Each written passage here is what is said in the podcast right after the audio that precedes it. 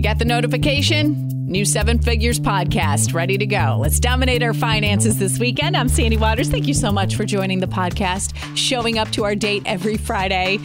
This is where we give you all the information that you need to be able to dominate your finances. Raise your standard of excellence. Raise the bar of your personal finance expectation.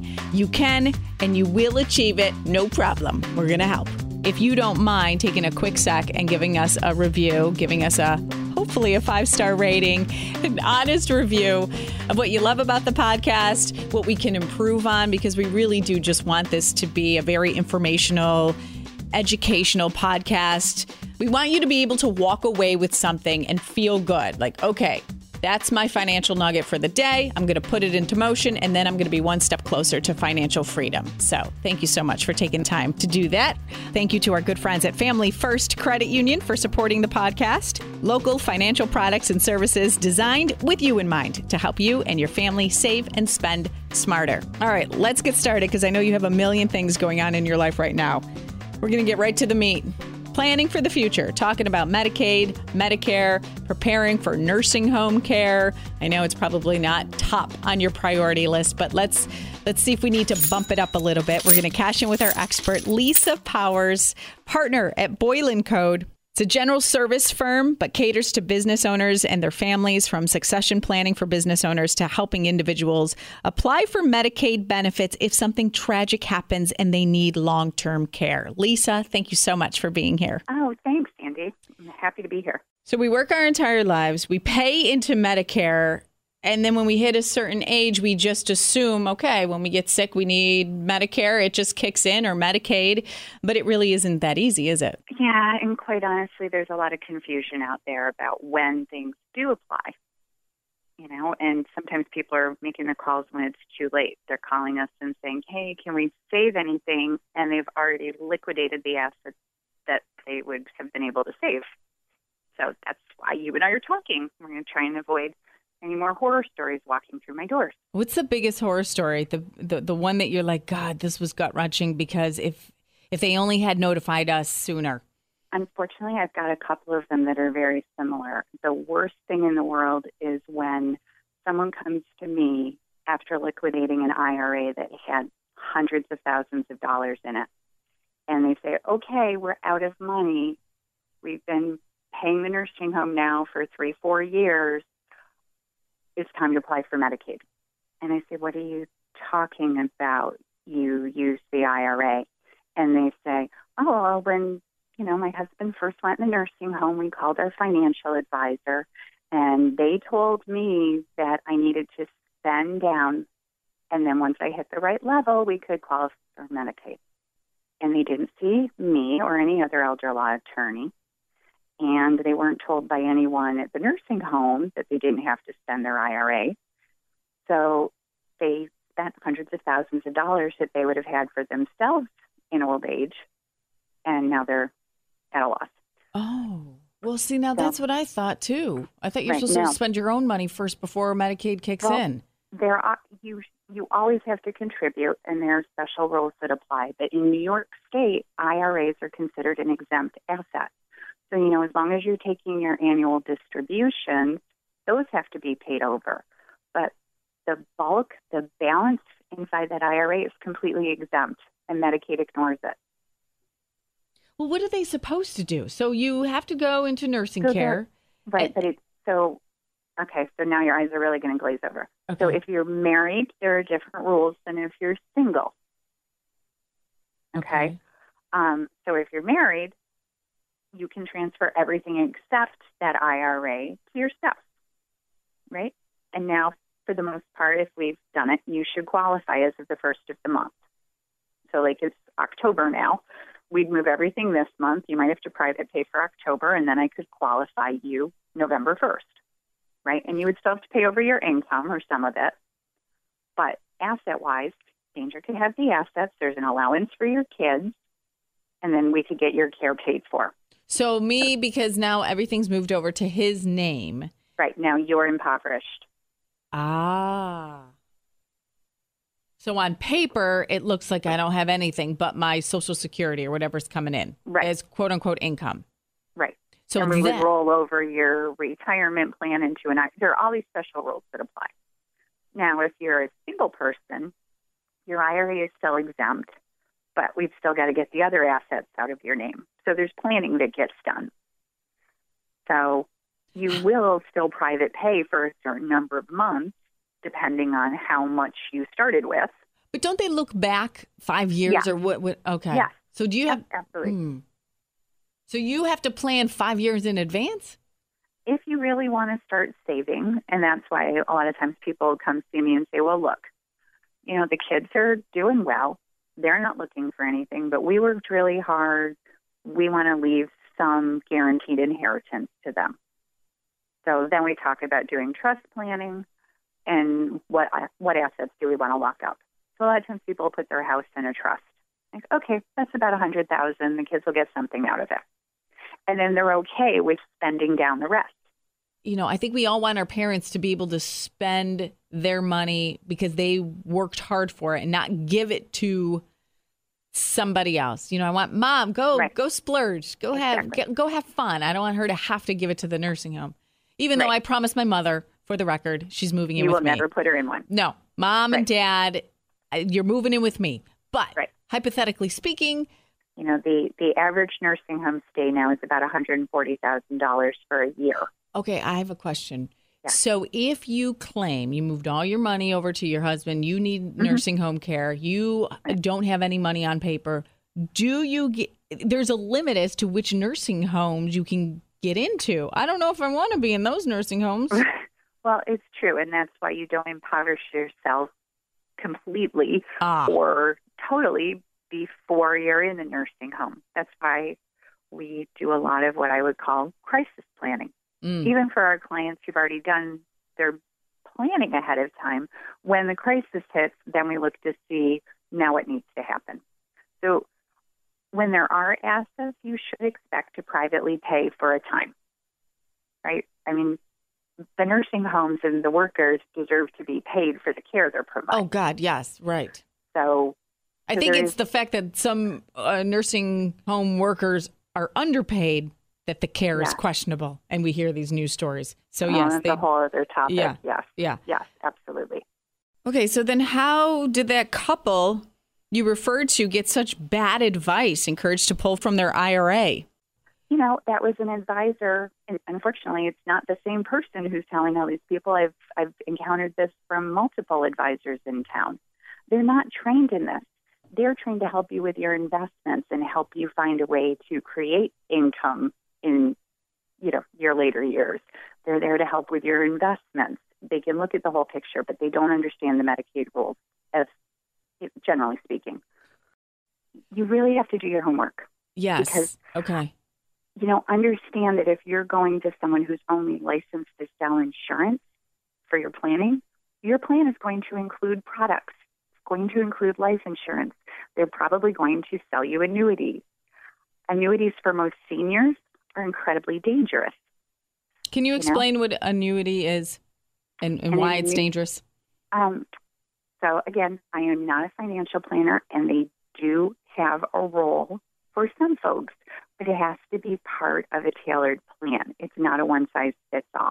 Okay. So There, and there are different varieties of annuities, and that's why they can be dangerous, because they're governed by the actual contract for the product that's being sold to you. There's not one standard, quote, annuity that's out there, all right? And it's confusing because an annuity can just be like your pension for people who have pensions, right? Mm-hmm. That's an annuity payment, but they didn't buy it, all right? When you go and you meet with someone and you purchase an annuity, you're giving them money to invest. And the easiest way to think about it is that an annuity is a set of mutual funds with a life insurance wrapper around it. So they're complex investments, right? And they're often sold to people with this guaranteed interest rate. So, of course, that's very attractive, right? The banks are not paying anything now. Mm-hmm. So especially if you're someone on a fixed income and someone says to you, you can get three, four, five percent interest, right? That's very attractive. and it's guaranteed. It's not in the stock market. I mean, it kind of is because the mutual funds, but mm-hmm. this is different. You're getting a guarantee. But the problem with annuities, and this is why it's so dangerous for seniors, is that most annuity products have what's called um, a deferred sales charge. All right? So when that advisor sells the annuity, they make a commission. That's how they get paid. All right?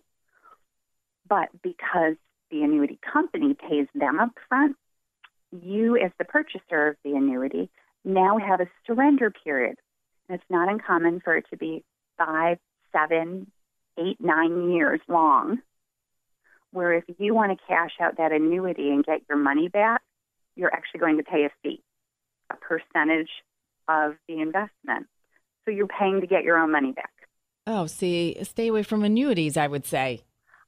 So, and again, in the right situation, I've seen clients who have them who've done very well, but they're typically not one hundred percent of what they own, right? Okay.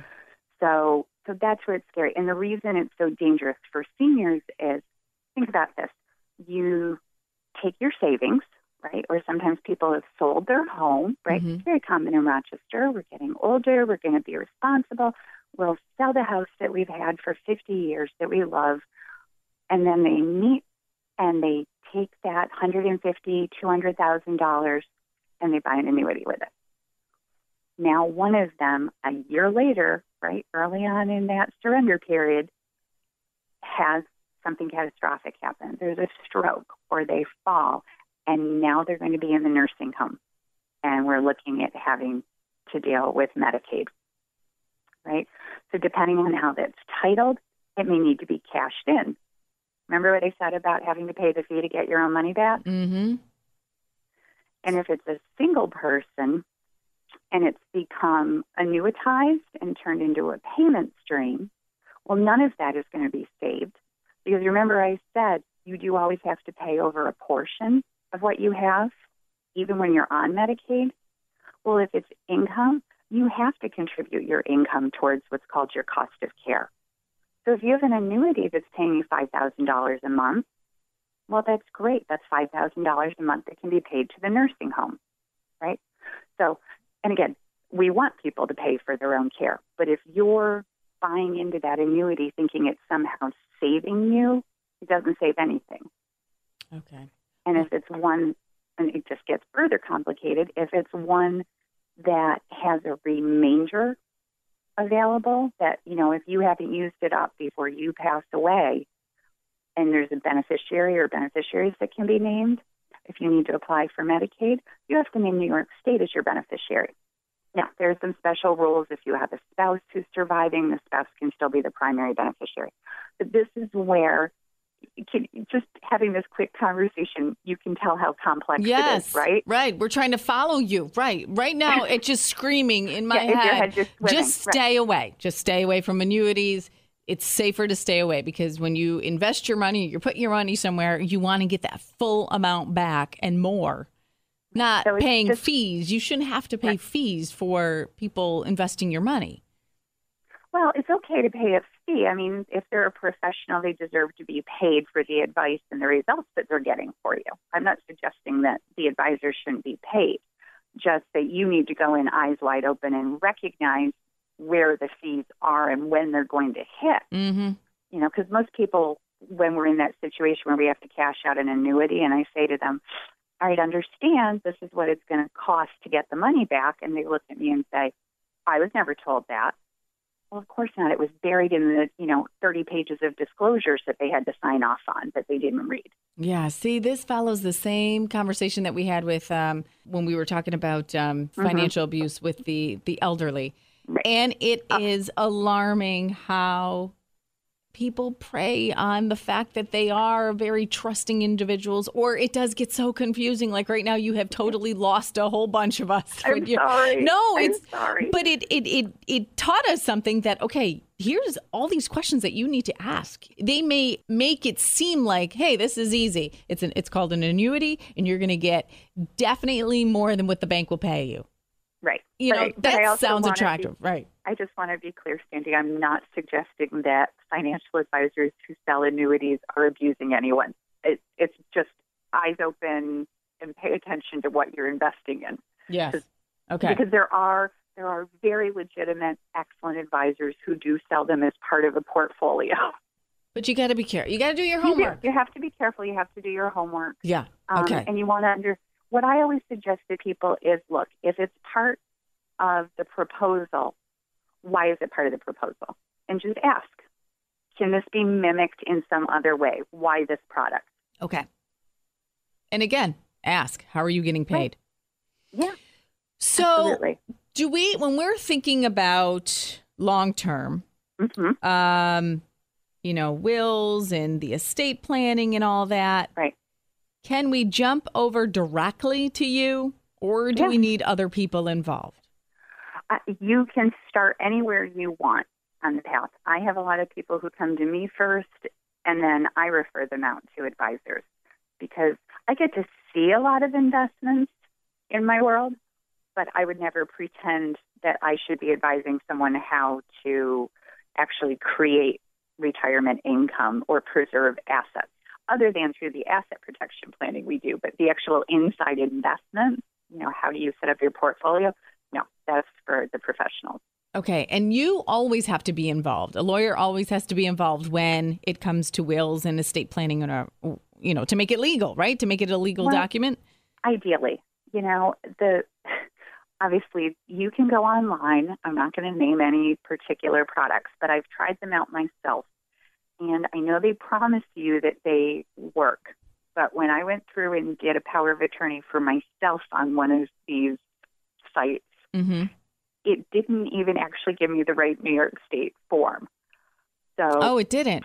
Now, no. How would I know it? It I you wouldn't, wouldn't oh. until you tried to use it. And, you know, if you were lucky, you would have an opportunity to fix it. But a lot of times people don't find out until it's too late, you know?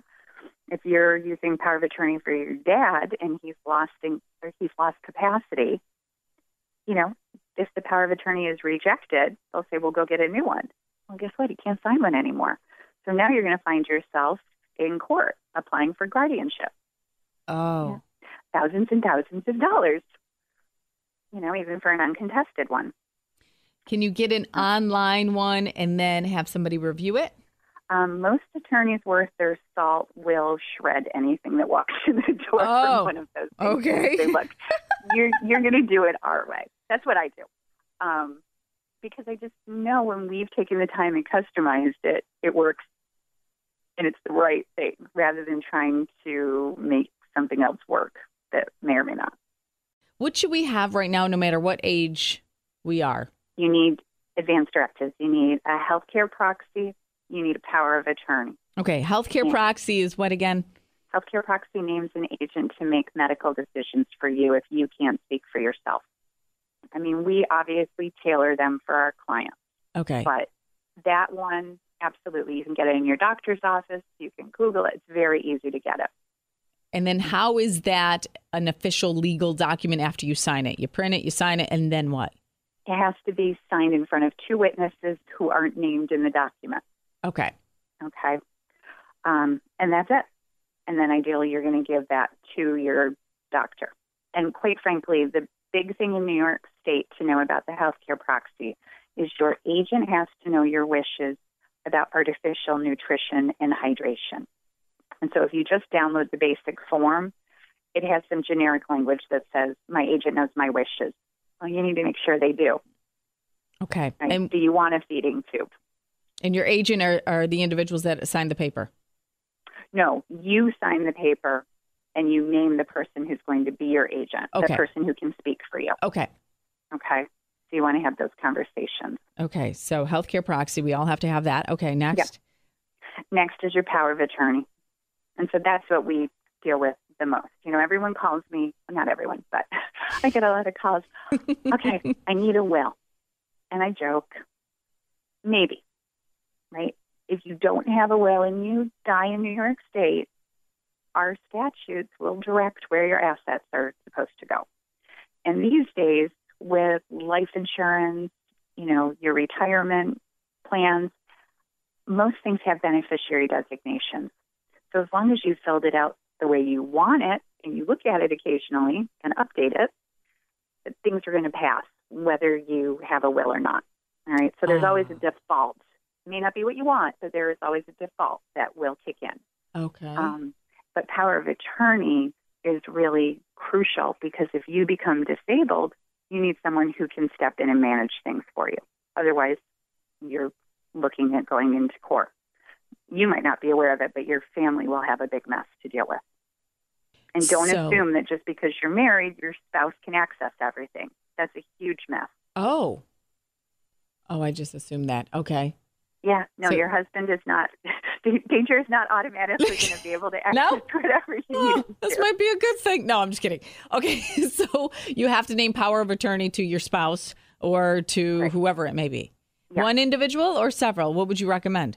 Um, it has to be someone you trust implicitly. So that usually narrows this field considerably. Okay. So yeah, usually one. And then if you can think of someone, an alternate. You can name more than one, but then you have to choose whether they can act independently or if they have to act together. So it's a discussion to have.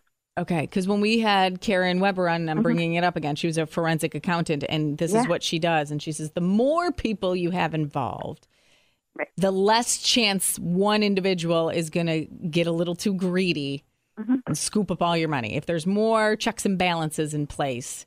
Checks and balances are great, but you also don't want to hamper people from being able to act in an emergency.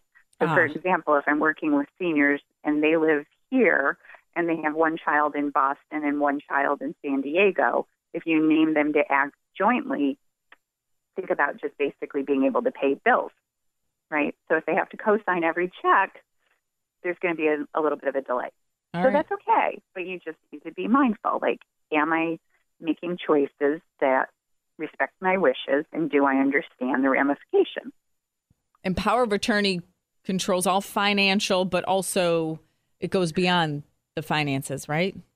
Well, you're focused mainly on the finances.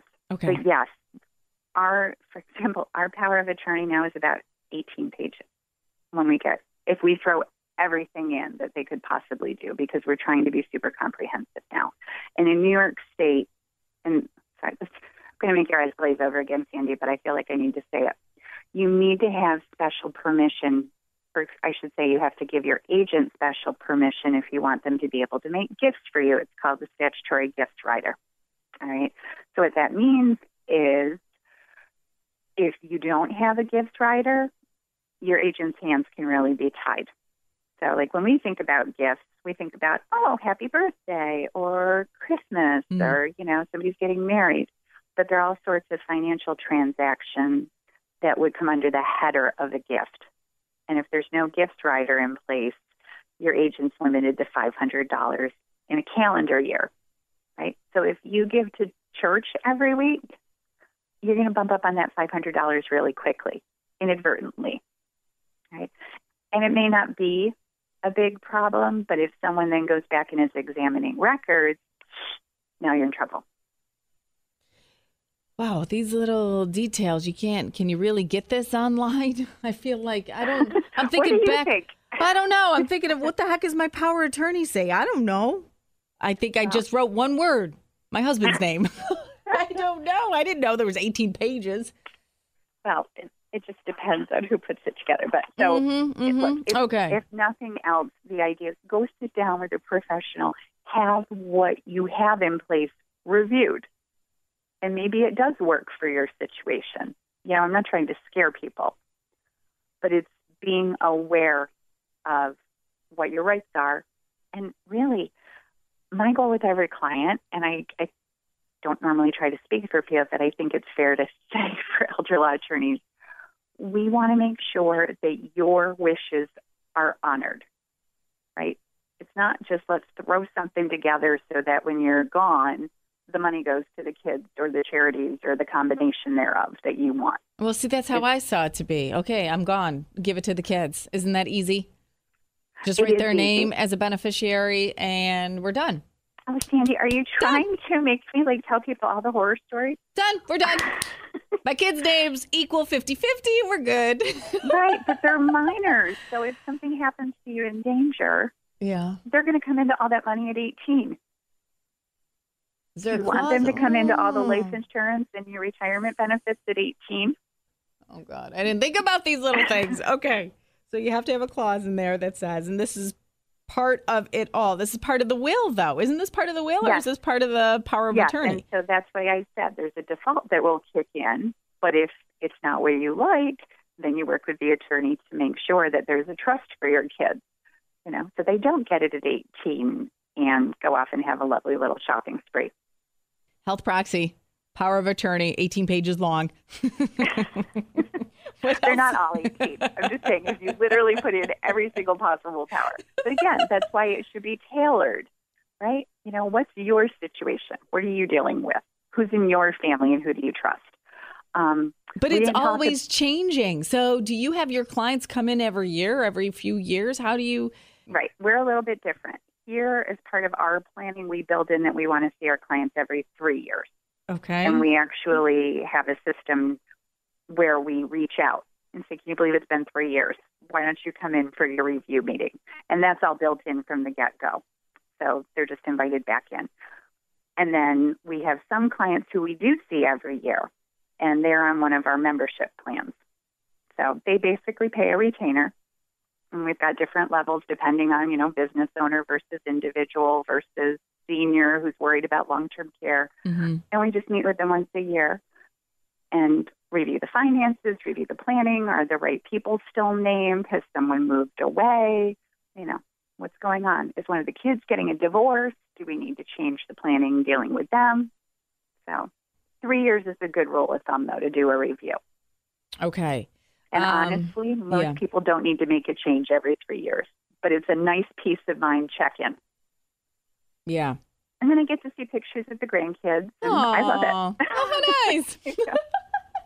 So now talk us through a little bit. Um, oh, God, what's the what, what's the other thing that we the missing piece that we don't we're not aware of? I mean, we mentioned so much here. Um, I think the only other thing that I had jotted down, Sandy, that I wanted to make sure I highlighted, and everybody was still listening after I made I go to sleep talking about annuities.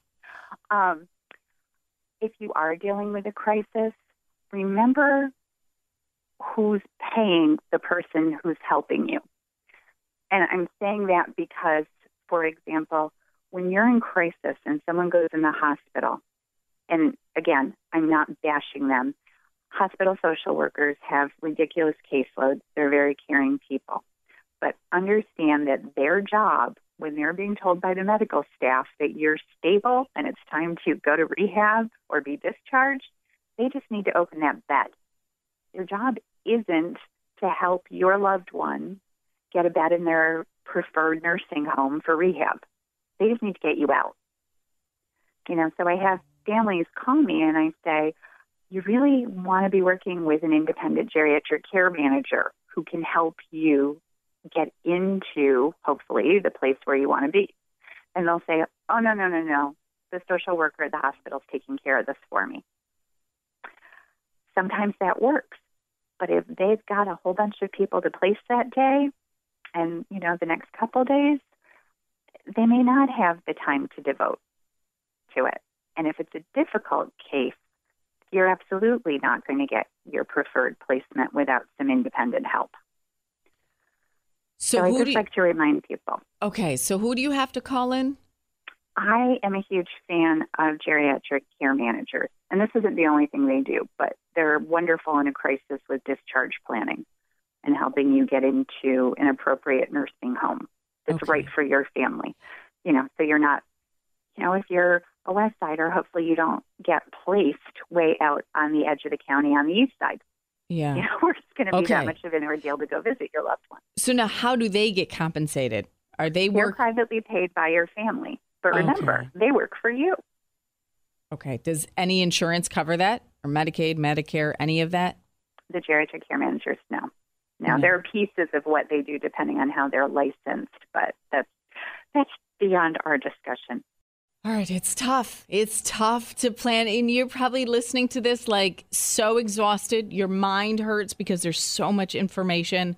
Um, but now you have to just push yourself out of your comfort zone and act on something. Act on one one little piece of this, and then just baby steps, move forward, and get that planning in place.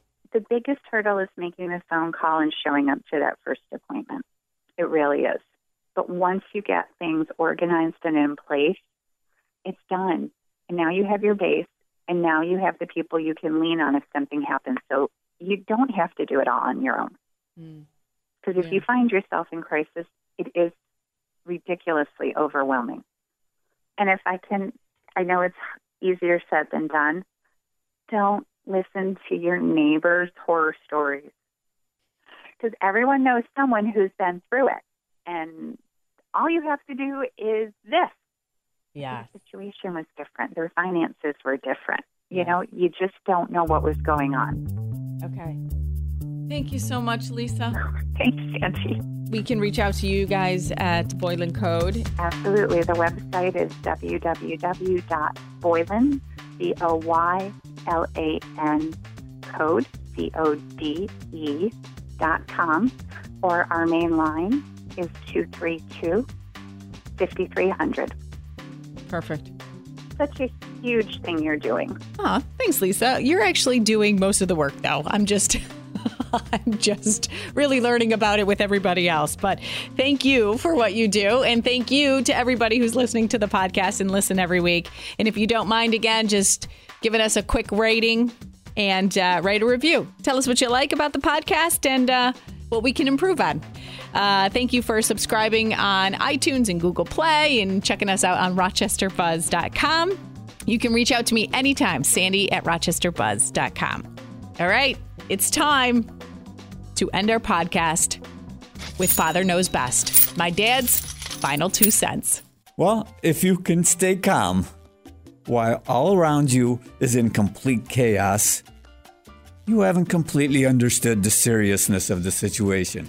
And I think in finances, people take that viewpoint. They don't realize that you can't have all this debt. You can't have this credit card debt. You can't owe all this money and still stay calm. You know, you gotta you gotta take control of the situation and develop a plan, an action plan to get out of this mess. Dig yourself out.